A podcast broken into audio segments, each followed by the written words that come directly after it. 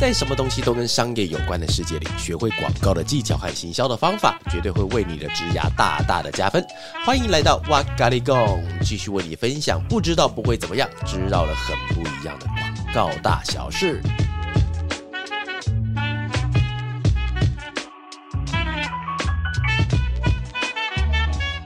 嗨，大家好，欢迎又来到哇嘎哩供，我是娃娃啊、今天这一集的话，内容是有一些心底话想跟大家分享哈。呃，就是如果你或身边的人即将要开始一段社群编辑或企划的工作的话，这边先给个我自己的真心建议哦。因为现在市面上有非常多啊、有名的啊庞大的品牌，那因应实际的目的需求，有时会采取非常幽默和有话题的方式去沟通他们的产品力，还有和消费者之间拉近距离哦，但请务必记得哦，这些品牌。或是我们眼中这些甚至有点疯狂的社群内容，绝对都是花了非常多的时间、长期的经营和酝酿之后，才慢慢找出更符合他们的做法，还有和消费者之间的关系哦。而且他们就这样子形成了一种具有默契式的互相尊重和喜好。这些行之有年的内容，绝大多数不是一开始就用这种幽默的方式去做规划。我们不能只有看到他们的结果，就只想一昧的去模仿，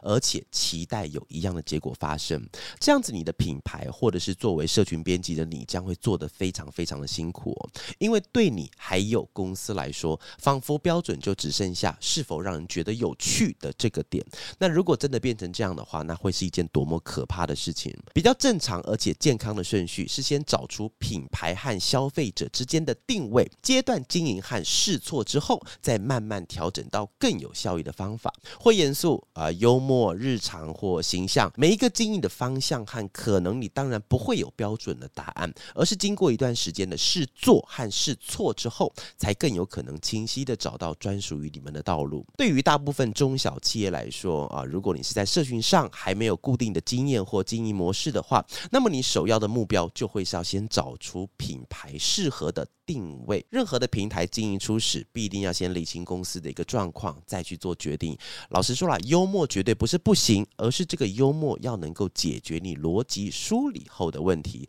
不要只为了幽默而幽默。对于经典，我们可以学习和参考，但要避免迷信。以上就是今天的哇嘎哩供，拜拜。